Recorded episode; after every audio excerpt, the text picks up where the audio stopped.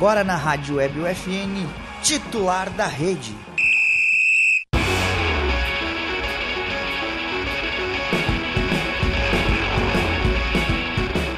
Olá, ouvintes da Rádio Web UFN, sejam bem-vindos a mais uma edição do Titular da Rede, o programa de esportes que toda semana leva até você novidades e atualizações sobre o esporte, com foco no local. O programa conta com a produção e apresentação dos acadêmicos de jornalismo da Universidade Franciscana e tem a supervisão do professor e jornalista Bebeto Badic, na Central Técnica, Alan Carrion e Clenilson Oliveira. Eu sou Lucas Acosta e hoje estão comigo Miguel Cardoso e Felipe Perosa. Bom, guris, para começar nesse bloco 1, vamos já falar sobre Internacional, que no último jogo do Brasileirão empatou com o Cuiabá 1-1 e na Sul-Americana venceu aí, goleou com 3 gols de Rodrigo Dourado, o 9 de outubro por 5-1, como eu falei. E aí se classificou em primeiro com 12 pontos. Outras equipes também brasileiras se classificaram, mas o que esperar desse Inter nessa próxima fase da Sul-Americana? Porque não só o Inter, mas boas equipes se classificaram nessa primeira fase, né? Renovou a equipe do Inter, o Mano Menezes chegou muito bem, a gente já tinha visto isso desde o início do trabalho dele, e agora fazendo 5-1, apesar de ser uma equipe reserva do 9 de outubro, 5-1 já é um placar como é que eu vou dizer? Dá pra pôr uma estrelinha no placar, nesse jogo, dá pra pôr uma estrelinha, um favoritismo. 3 gols do Rodrigo Dourado, que estava vindo mal, depois da lesão dele não jogava muito bem. Muito criticado, né? Muito criticado, fez 3 gols, algo que a gente não podia esperar, nem o torcedor mais otimista conseguia esperar 3 gols do Rodrigo Dourado. Estevão fez um gol bonito. Um gol bonito e um gol contra do... Me fugiu o nome do jogador do 9 de outubro agora, mas fez um gol contra. Esse gol contra é engraçado que o Pedro Néstor e Denardinho narrando, ele pensa que foi pênalti. Então ele pergunta... Todo mundo tá pedindo pênalti, o que aconteceu? Aí avisam ele, foi gol, Pedro. Aí ele narra o gol. Bom, o Internacional ele começou a temporada de uma maneira muito frágil, demitindo o técnico, e agora parece que começou a dar uma engrenada. Ainda tem muito a melhorar, ainda mais contra esse jogo do Cuiabá, onde foi 1-1 duro, o Cuiabá jogou bem, o Inter também teve algumas boas jogadas, algo que não se via no Inter há muitas temporadas, como corta-luz dentro da área, algo mais trabalhado, que acabaram desperdiçando uma das melhores jogadas que o Inter teve nesse jogo. Talvez falte isso, falte um 9 que finalize bem, que consiga chegar na área e finalizar para dentro do gol, conseguir concretizar as jogadas. Mas o Inter ele se reforçou na parte da defesa, já não está tomando tanto gol bobo. Mesmo no jogo da Sul-Americana, mesmo sendo um 5-1, foi para o intervalo com 1-1. A defesa melhorou, mas logo após... No começo parecia que até não ia engrenar, né? No segundo engrenou. Daí, no segundo tempo, simplesmente o Inter engrenou. O Rodrigo Dourado fez 3 gols, como disse, estava sendo muito criticado por atuações muito abaixo, já há mais de uma temporada. E, finalmente, uma boa... Agora dá para dizer que o Estevão estreou. Ele é um bom jogador. Ele ainda tem muito a amadurecer, a ser lapidado, mas esse gol talvez dê muita confiança a ele. E, terminando sobre o Inter no Brasileirão... O Inter está em 11º por alguns erros disso que eu falei, que deve ser melhorado, que é a finalização, que é na terço parte final. Defensiva, né? Isso, a parte final da jogada, que foram muitos empates, mesmo não vindo derrotas, muitos empates bestas que o Inter poderia ter conseguido alguns pontos que deixariam ele mais ainda acima na tabela, já que está no meio da tabela. E essa questão do corta-luz parece pouca coisa, mas não é. Mostra o entrosamento da equipe, mostra o trabalho que o Mano vem fazendo... E, bom, a gente aqui que joga bola, a gente sabe que não é fácil fazer um corta-luz dentro da área, né? Joga pressão, bem, né? Joga bem, a gente joga bem. Já falando sobre a situação do Inter no Campeonato Brasileiro, é preocupante. Querendo ou não, é preocupante. O Inter terminou uma posição péssima na tabela no passado, conseguiu a vaga na Sula... E agora tem que voltar, né? Ser aquele Inter que a gente conhece. Eu não ia discordar de ti... Mas eu uso como exemplo o Fortaleza, que o Fortaleza se classificou na Libertadores, numa vitória heróica, e é lanterna do Campeonato Brasileiro com 1 ponto. Flamengo também, né? O Flamengo muito tá mal no Campeonato Brasileiro. E o Palmeiras é outro que tem 100%, 18 pontos na Libertadores e ainda no Brasileirão não engrenou. Mas acredito que ainda seja cedo para falar dessa pontuação do Inter, dessa posição, porque se tu for ver a tabela, são pontuações que estão muito perto uma da outra. Então, são duas vitórias que podem colocar o Inter no G4. Então, acredito que ainda é muito cedo. Falando sobre Sul-Americana, Boris, só passando os outros classificados. Lanús, do Grupo A. No Grupo B, nesta quinta-feira, o Racing deve se classificar, porque é o primeiro com 12 pontos. No Grupo C, mais um brasileiro, o Santos. No Grupo D, outro brasileiro, São Paulo, com 16 pontos. Boa campanha do São Paulo na Sul-Americana. Além do Inter, no Grupo E, o Atlético Goianiense. No Grupo F, com 13 pontos. Outro brasileiro, o Ceará, com 18 pontos na Sul-Americana. No Grupo onde tinha o Independiente, Rei de Copas. E o Grupo H, o Fluminense ficou em terceiro. E o Júnior de Barranquilha está em primeiro. Ainda não ficou, porque ainda jogam nesta quinta-feira. O Fluminense ainda tem condições de se classificar. É muito difícil, tem 8 pontos. O Júnior do Barranquilla tem 10, União de Santa Fé tem 9 pontos. Ainda pode se classificar qualquer um dos três. Jogam nesta quinta-feira. Agora falando sobre o Juventude. O Juventude é 18º, tem 6 pontos. Muito abaixo do esperado. Pelo menos o que eu esperava do Eduardo Batista. É muito abaixo. Tomou 3 do Palmeiras, um resultado até que... Esse sim era um resultado provavelmente esperado, mas o Juventude ainda, como a gente gosta de usar, não engrenou. E teria tudo para engrenar, depois de uma reformulação do elenco, trouxe vários jogadores novos e estrangeiros, e o Eduardo Batista não está conseguindo fazer com que esse time do Juventude jogue. O ano do Juventude não é bom, desde o gauchão aí estava lutando para não cair, e agora tô lutando para não cair no brasileiro. Eu vou usar aquilo que tu falou, desceu no início ainda ser o início do campeonato. A gente vê que o... mas no início, o Inter a gente entende, o Juventude nesse início é complicado, porque a gente sabe que o elenco do Inter pode muito mais do que o elenco do Juventude, né? Sim, com certeza. Mas aí se a gente for olhar na tabela, o Inter em 11º com 10 pontos, o Juventude em 18º com 6. Então não é uma diferença absurda. Mas esses 3-0 do Palmeiras não era algo que a gente vê e se assusta. Porque o Palmeiras, como tu disse, tem 18 pontos, 100% da Libertadores, mas o Brasileirão não engrenou. Agora, para daqui para frente do Juventude, vai enfrentar o Fortaleza sábado às 8h30 da noite, vai ser um jogo difícil, apesar do Fortaleza estar abaixo dele, estar em último na tabela, vai ser um jogo difícil e tem que ganhar, para começar a voltar a jogar. É um jogo importante, ainda mais por os dois estarem na parte de baixo da tabela, mesmo sendo início de campeonato. O Fortaleza tem um técnico e um time bom para engrenar, então é bom o Juventude conseguir tirar esses 3 pontos deles do Fortaleza em casa, para caso o Fortaleza venha engrenar, alguma coisa já tá com um pouco mais de segurança, e quanto antes aí do Z4, muito melhor. Que nem ele falou, desde o início do campeonato, do início da temporada, o Juventude não vem engrenando, e tomou 3-0 do Palmeiras.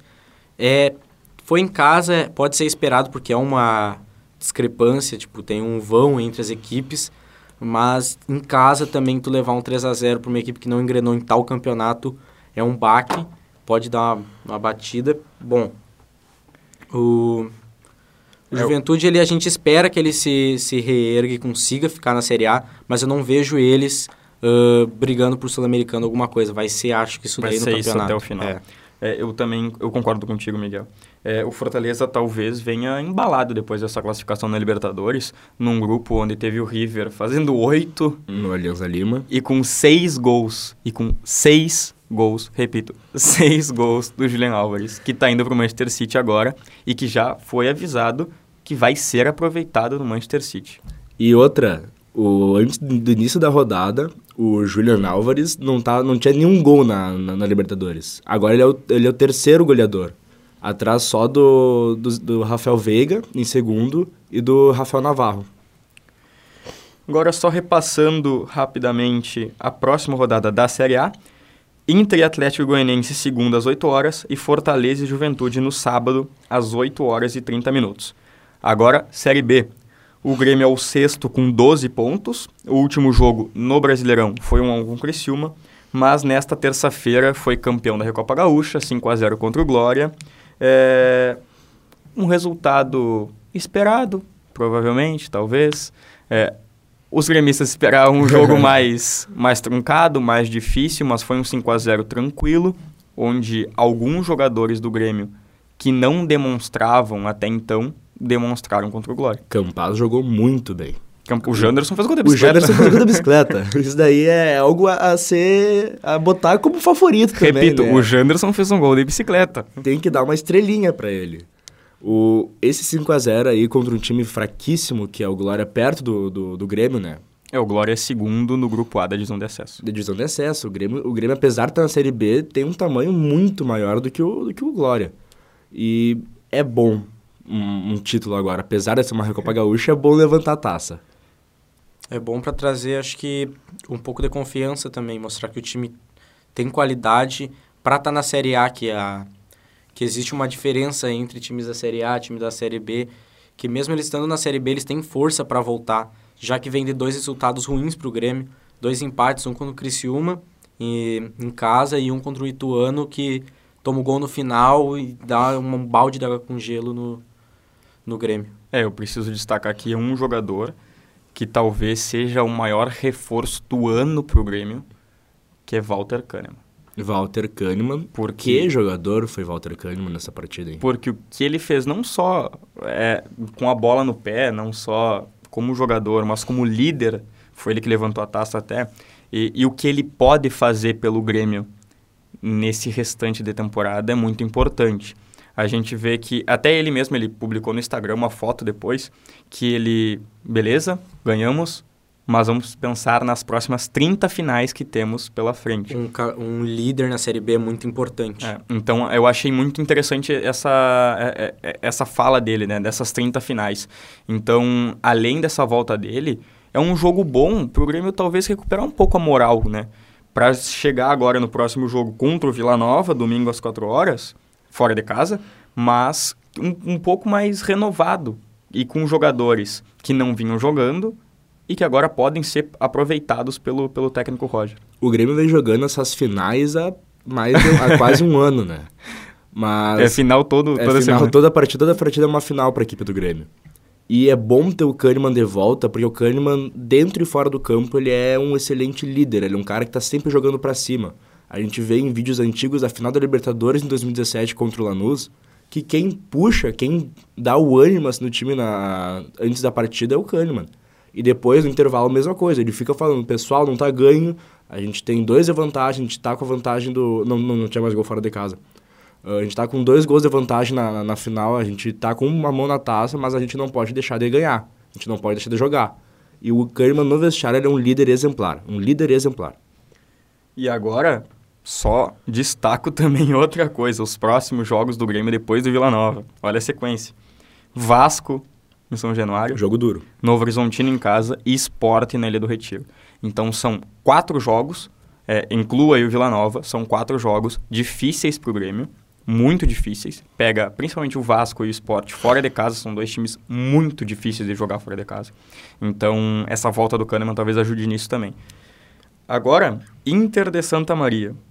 Ele que perdeu o último jogo, esse se encara mais uma final, como até o próprio Inter de Santa Maria, como os próprios jogadores do Inter estavam falando, era uma final contra o Avenida e acabou sendo derrotado em casa por 1-0. Caiu para a 5ª posição no grupo B, tem 12 pontos, e o próximo jogo é contra o São Paulo de Rio Grande, no domingo às 15h. Agora ele não está mais na fase, no G4 do grupo B da divisão de acesso, e o que parecia ser uma... engrenada. A gente gosta de usar essa palavra. Parecia que engrenou, mais uma derrota, mas o São Paulo é o lanterna do grupo, então o Inter tem tudo para vencer e voltar ao G4. O São Paulo, apesar desse lanterna, a gente viu até pelo Gauchão, várias partidas pelo Gauchão, que o São Paulo é um time chato de jogar contra. É um time chato, um time que sabe jogar com a bola nos pés e sem ela. Tá em último na tabela. E a gente conhece o futebol, né? Futebol não... acontece tudo. O futebol acontece, é uma caixinha de surpresas. Então, vamos torcer para alavancar. O Inter, ele voltou a ser o que a gente falou na semana passada e retrasada, que foi um time inconstante, ele não consegue manter uma linha, ele ganha, daí ele perde, empata, perde. Ele precisa que nem o Lucas falou, engrenar. É uma palavra que a gente gosta de usar, mas é uma palavra que é a palavra que define o que o Inter de Santa Maria precisa. Ele precisa engrenar. Essa vitória contra o São Paulo, ela é muito importante. É outra final, é contra o Lanterna. O Inter precisa ganhar para continuar com as esperanças, para voltar para o G4. E, bom, a gente continua torcendo, né? Sempre torcendo para o Inter de Santa Maria, mas essa derrota foi um balde de água fria em quem esperava no time conseguir uma sequência de bons resultados. E agora, saindo do Brasil, vamos para a Inglaterra, aproveitar que acabou o campeonato inglês e uma última rodada mais que emocionante para quem gosta de futebol, para quem ama futebol como nós. Eu tava de pé, eu tava torcendo pelo Liverpool, eu confesso, mas não deu certo, nosso Miguel estava torcendo pelo Manchester City, mas o City campeão na última rodada, Liverpool em segundo, uma virada histórica do Manchester City. E aí eu te dou a palavra, Miguel. Fala do Guardiola. Bom, eu não torço para o Manchester City. Eu torço para o Guardiola, que é o meu grande ídolo no futebol como mente pensante. Mas eu estava torcendo no dia pelo Manchester City por causa de um pastel que foi apostado. Não sei se isso é ético falar, mas eu também estava de pé. Aquilo de lá foi o futebol. E, bom, talvez agora isso daí deu uma engrossada no Manchester City, que, bom, é um clube pequeno, e isso daí é o que talvez falte. Falta momentos assim na história do Manchester City, mesmo já tendo aquele campeonato que ganhou em cima do Manchester United, com o gol do Agüero no final. Isso daí foi basicamente o futebol. Foi uma virada, o Liverpool saiu perdendo. Com 2 minutos de jogo. Com 2 minutos de jogo, para um time que se defende muito bem, que era o Wolverhampton. Daí ali já parecia que estava tudo certo e estava 10 chutes a 1 e estava 1-0 Aston Villa. 14 chutes a 2, 2-0 Aston Villa, com gol do Coutinho ainda. Isso que eu queria destacar também. O Gerrard, ele queria dar o título inglês que ele não deu ao Liverpool. E ainda tinha o Coutinho, que também não foi campeão com o Liverpool. E que também é muito Liverpool. O Coutinho, ele é muito livre. Essa última rodada, ela foi assim, ó, se o melhor roteirista de cinema tivesse escrito, não teria sido assim. Talvez, e se fosse no cinema, talvez o título seria pro Liverpool. Porque daí o Ben talvez ganhasse. Mas deu uma quebra, deixando novamente o Gerrard decepcionado. Mas, mesmo assim, foi algo épico. Foi um final de semana pro futebol incrível. Foi uma virada em 5 minutos, né, Felipe? Virada em 5 minutos com 2 gols do Gundogan. Que jogador muito importante. Ano passado foi um dos melhores jogadores que vestiu a camisa do City. A temporada passada dele foi impressionante. O título da temporada passada da Premier League passa muito pelo Gundogan. Saudade dele no meu Borussia Dortmund. Pois é. O Gundogan no Borussia era um exímio jogador. E ele tá se mostrando, voltando a jogar aquele futebol que a gente viu na Alemanha, né? Além do Gundogan, um golaço do Rodri, que ele veio anotando golaços assim, em chutes de fora da área. Um Lucas Silva com grife, digamos assim. Um Lucas Silva com grife. Um Lucas Silva que deu certo. Um Lucas Silva que tá dando certo. Não que o Lucas Silva não tenha dado certo, por favor. Não me interprete mal, Lucas Silva. E esse título, essa conquista do City, reflete muito nas lágrimas do Guardiola. Que é uma cena assim que eu me emocionei. Eu estava também torcendo para o Liverpool e eu me emocionei com o Guardiola chorando. Porque não era apesar da eliminação da Champions, que tem sido comum pro City, essa taça levantada da Premier League, que não é campeonato fácil, o City ele entrou como um dos favoritos por ter ganhado ano passado, mas as lágrimas dele mostram que ele se torna um dos maiores técnicos da história do futebol. Já pelo Barcelona, pelo Bayern de Munique, agora pelo City, só falta levantar a orelhuda. E agora eu falo sobre o campeonato italiano, que também foi decidido neste final de semana. O Milan, até que enfim o Milan, campeão depois de 11 anos, decidiu também na última rodada. Tinha tudo para ser um final de semana emocionante no campeonato italiano, mas o Milan foi lá e meteu 3 no Sassuolo do Matheus Henrique. E do Juan também, né? Do Juan. Com uma tranquilidade impressionante. Agora, acho que é unanimidade. Mesmo sendo campeonato italiano, o Brasil diz que o bem venceu. O bem venceu. Agora sim o bem venceu. Agora não é unanimidade. Todo mundo estava torcendo pelo Milan. Ver aquele time que todo mundo, pelo menos na infância, viu jogar um ótimo futebol, ter grandes estrelas, voltar a disputar o campeonato italiano, voltar a jogar Champions, é algo de encantar, é algo de encher o olho de lágrimas, é algo incrível. Que temporada do Milan, Mainan destruindo, atacando tudo, Tomori muito bem na zaga, o Theo Hernandes, o que jogou o Theo Hernandes essa temporada. Que joga a bola o Theo Hernandes. Muito bom jogador. Impressionante. Baita golaço. E outro, Rafael Leão. Rafael Leão é algo a se destacar. Real Madrid tá de olho no Rafael Leão. Provavelmente vai pro Real Madrid. Tá de olho no Rafael Leão. Ibrahimovic, que eu vi, tá abrindo o celular pra pegar essa foto. É esse cara que eu quero falar. O Ibrahimovic com 40 anos, quase fez um gol, né? Fez, mas foi anulado. Mas, meu Deus do céu, que homem é Zlatan Ibrahimovic. Eu repostei, tanto no meu Instagram como no meu Twitter, o vídeo dele pós-jogo. E o líder que é Ibrahimovic é impressionante. Ele falando, ele agradecendo todo mundo, agradecendo os jogadores, agradecendo os diretores. E quando ele fala, Milão não pertence ao Milan, a Itália pertence ao Milan. E vira a mesa ali, eu me arrepiei inteiro. É um líder fora do comum. E aí, só para ressaltar que a postagem dele agora foi a seguinte. Nos últimos 6 meses, joguei sem um ligamento no joelho esquerdo. Joelho inchado por 6 meses. Só consegui treinar com a equipe 10 vezes nos últimos 6 meses. Tomei mais de 20 injeções em 6 meses. Esvaziei o joelho uma vez por semana durante 6 meses. Analgésicos todos os dias durante 6 meses. Mal dormi durante 6 meses por causa da dor. Nunca sofri tanto dentro e fora de campo. Fiz algo impossível para algo possível. Na minha mente só tinha um objetivo. Tornar os meus companheiros de equipe e treinador campeões da Itália. Porque lhes fiz uma promessa. Hoje eu tenho um novo título e outro troféu. Ele entendeu o tamanho do Milan. Ele sabe o quão gigante é essa equipe. E, bom, também outra coisa. Quando tem Maldini na equipe... tem título no Milan, mesmo sendo atacante, não sendo um jogador tão importante. É o filho que não jogou tanto, mas e que não é tão bom também. Mas ele tem o sobrenome, então... No nome pesado, a mística tá por trás, mas o futebol não chegou ali. Não muito. Chegou, infelizmente, porque é um sobrenome de peso no Milan, mas foi um título que englobou muita coisa e deixou muita gente feliz. E para acabar a nossa discussão, eu queria trazer aqui o assunto Mbappé. Porque quem gosta de futebol, quem acompanha futebol, viu que nessa semana... Não teve como não ver. O Mbappé, ele renovou o contrato com o PSG até 2025 pelo simples valor... Não bagatela.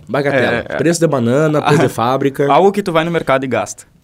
300 milhões só de luvas. Repito, 300 milhões só para assinar o contrato de renovação. Ele assinou um papel, ele ganhou 300 milhões. É, bem isso que o Miguel falou. Só que aí o meu papel não é atacar o Mbappé, nem defender o Mbappé. Eu vim trazer os pontos positivos e negativos para vocês discutirem. Vamos discutir então. Vamos discutir o Mbappé. Em primeiro lugar, o Mbappé se enfiou num 880 absurdo. Porque se ele ganha a Champions durante esses 2-3 anos que ele vai ter de contrato, ele eleva o valor de mercado dele, o nível, o nome dele lá pro céu. Se ele ganha a Copa do Mundo, a mesma coisa. Mas a Copa do Mundo já não é pelo PSG, é pelo Real Madrid, tudo bem. Não é pelo PSG, é pela França. Ele perdeu. Isso daí. Copa do Mundo pelo Real Madrid. Mas, se ele perde, se ele não vira a estrela que ele deveria ter se tornado, ele joga o nome dele, ele joga a carreira dele lá pra baixo. E a gente vê que a galera torcedora do PSG gosta de apedrejar e cair em cima de quem dá errado no time. Gosta bastante. O que eu trago aqui é que a própria La Liga, ela publicou algo falando que era um escândalo. Escândalo. Então, assim, eu falo da La Liga porque ela perdeu nesses últimos anos 2 rostos, 2 jogadores que eram muito importantes para a competição, que eram simplesmente Messi e Cristiano Ronaldo. Tá? Os 2 saíram. Os 2 estão em outras ligas. E desde então, eles não têm um rosto para dizer que é a cara do Campeonato Espanhol. O Mbappé, ele viria para o Real Madrid para ser a cara não só do Real Madrid, mas também do campeonato, da La Liga, o que era o Messi e o Cristiano Ronaldo lá atrás. O Mbappé ficando no PSG, ele fica no PSG em um ano de Copa, em um ano que a França é mais uma vez favorita, porque a gente já falou aqui, Benzema, Theo Hernandes do Milan. são jogadores excepcionais no time da França. E ele é um ídolo no PSG. Eu tuitei lá atrás, quando o Messi chegou, e aí vocês podem me chamar de louco agora também, mas eu coloquei assim, é loucura eu falar que o Mbappé é o mais importante dos três? Não. Neymar e Messi? Não. Naquele tempo me chamaram de louco, mas hoje a gente vê que eu não estava louco. É um cara à frente do seu tempo. É, visionário. E essa questão da imagem da La Liga passa muito também pelo Barcelona, que vai trazer o Lewandowski. Tá. Lewandowski, Rafinha vão vir pro Barcelona. E, quiçá, Kanté. Talvez N'Golo Kanté venha para o Barcelona. Tá, ele já é olhado, já tem olheiros na... Fabrício Romano, aquele? Esse daí, esse daí. Bom, o Mbappé deixou o Real Madrid em maus lençóis, porque era a primeira opção do Real. O Haaland, que era a segunda opção, foi para o Manchester City. Eles não têm, que nem o Lucas falou, a cara do time e a cara do campeonato. E o Barcelona está se reestruturando. Mesmo o Barcelona estando anos-luz agora atrás do Real Madrid por problemas de direção, ele está querendo se reestruturar, está trazendo jogadores. Mesmo o Lewandowski já sendo um jogador chegando, com idade, ainda é o Lewandowski, que recém ganhou uma bola de ouro. E isso pesa para o Real Madrid. Mas, que nem o Felipe falou do 880, se o Mbappé chega a ganhar uma Champions pelo PSG, ele vira dono de Paris. Dono da França. É, e ele já é dono do PSG. Ele já é dono de Paris. Ele já é dono do PSG. Ele vira dono da França e dono da Europa inteira. Porque ele tá colocando ali o dedinho dele em tudo no PSG. Na escolha de técnicos, de jogadores, de contratações, de saber quem que vai ou não embora. Ele virou um diretor de futebol da equipe parisiense. Excelente discussão, Guris, mas vamos direto ao ponto agora. Direto ao ponto. Sobre vôlei, no último final de semana foi realizada no CDM a Taça Santa Maria de Voleibol, na categoria feminina. A Voleibol Master do Clube Recreativo 2 foi campeã e no masculino, a equipe do Vôlei Santa Maria Associação Esportiva ficou com o título. Ao todo, 8 times femininos e 7 masculinos participaram da competição. E ainda falando sobre vôlei, do dias 3 a 5 de junho, Santa Maria vai receber o primeiro Festival Internacional de Vôlei LGBTQIA+. A competição vai contar com equipes do Brasil, Argentina e Uruguai. E conta com a chancela da Federação Gaúcha de Voleibol. A competição ocorre em homenagem ao Mês do Orgulho LGBTQIA+, e vai ser transmitida pela Rádio de Santa Maria.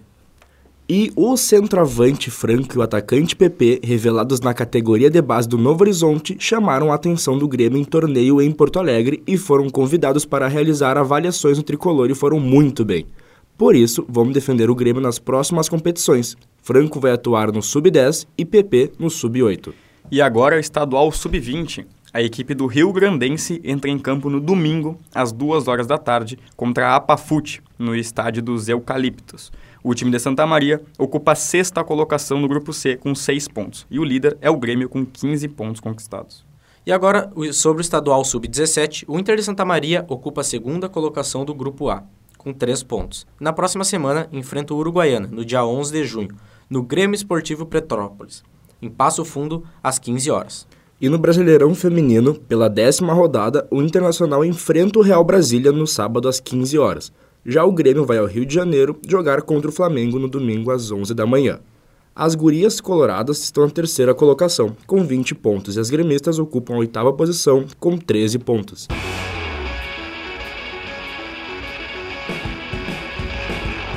Este foi mais um titular da rede na Rádio Web UFN e no Spotify. O programa conta com a produção e apresentação dos acadêmicos de jornalismo da Universidade Franciscana e tem a supervisão do professor e jornalista Bebeto Badic, na Central Técnica Alan Carrion e Clenilson Oliveira.